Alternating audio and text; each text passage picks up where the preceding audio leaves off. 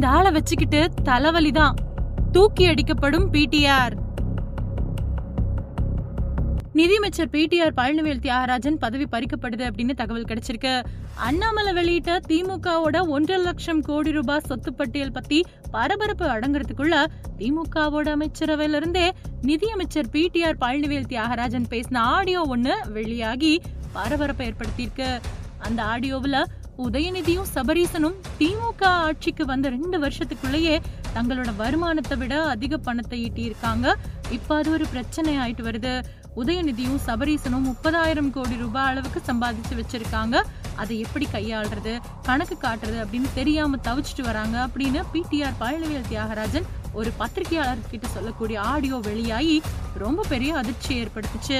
இந்த ஆடியோவை மூத்த பத்திரிகையாளர் சவுக்கு சங்கர் வெளியிட்டதை தொடர்ந்து பாஜக மாநில தலைவர் அண்ணாமலை வேற பாருங்க நான் வெளியிட்ட ஒன்றரை லட்சம் கோடி ரூபாய் சொத்து பட்டியல் மட்டும் இல்லாம முப்பதாயிரம் கோடி ரூபாய் வேற பணத்தை சேர்த்து வச்சிருக்காங்க. இந்த தகவலை வேற யாரும் இல்ல திமுகவோட அமைச்சரவையில் இருக்கிற நிதியமைச்சர் சொல்றாரு. அந்த அளவுக்கு இருக்குது. திமுகவோட ஆட்சி அப்படின்னு சொன்னாரு. இந்த விவகாரம் தமிழகம் முழுக்க கடும் அதிர்வலைகளை ஏற்படுத்தி இருக்கு இந்த ஆடியோ பதிவு வெளியானதுல இருந்து திமுகவோட சக அமைச்சர்கள் உள்ளிட்ட ஆளும் மேல்மட்டத்தில் இருக்கக்கூடிய எல்லாரோட மத்தியிலையும் பேரதிர்ச்சி ஏற்படுத்தி இருக்கு அது மட்டும் இல்லாம ஆடியோவில் உள்ளபடி அமைச்சர் தியாகராஜன் பேசினது உண்மைதானா?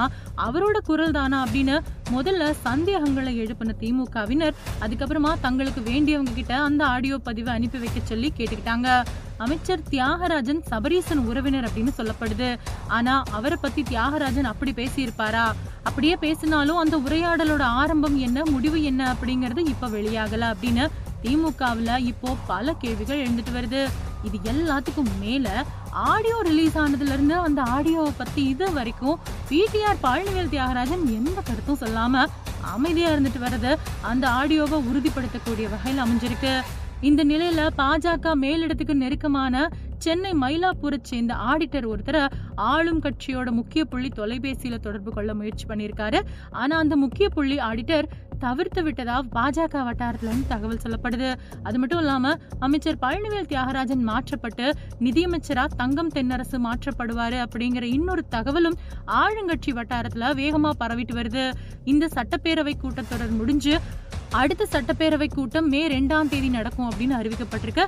இந்த ஒரு வார காலத்துக்குள்ள இதுக்கு உண்டான வேலைகள் எல்லாத்தையும் திமுக மேலிடம் செய்யும் அப்படின்னும் அமைச்சர் தியாகராஜன் மாற்றப்படுவது உறுதி அப்படின்னும் தகவல்கள் தெரிவிக்குது. அது மட்டும் இல்லாம பாஜக மாநில தலைவர் அண்ணாமலை இந்த ஆடியோ வெளியானதை தொடர்ந்து அடுத்த கட்ட பட்டியலை சீக்கிரத்திலேயே வெளியிடலாம் அப்படின்னு தகவல்கள் தெரிவிக்குது. அடுத்த கட்ட சொத்து பட்டியல் வெளியாகும் போது அதுல இதுவரைக்கும் வெளிவராத திமுகவில் இருக்கக்கூடிய முக்கிய அமைச்சர்கள் தலைவர்களோட பெயர்கள் வெளிவரும் அப்படின்னும் அவங்களோட சொத்து பட்டியல் விலாவரியா அதுல இருக்கும் அப்படின்னும் கமலாலய வட்டாரங்கள் தெரிவிக்குது. ஏற்கனவே அண்ணாமலை வெளியிட்ட சொத்துப்பட்டியலில் வெளியான தகவல் அப்புறம் பிடிஆர் ஆடியோ விவகாரம் இது எல்லாமே சேர்ந்து அறிவாலயத்தை ஆட்டம் காண வச்சிருக்கிற நிலையில அண்ணாமலை வேறு பட்டியலை வெளியிட போறாரு அப்படிங்கிறது வேற பல திமுக தலைவர்களுக்கு தூக்கம் இல்லாம பண்ணிட்டு வருது.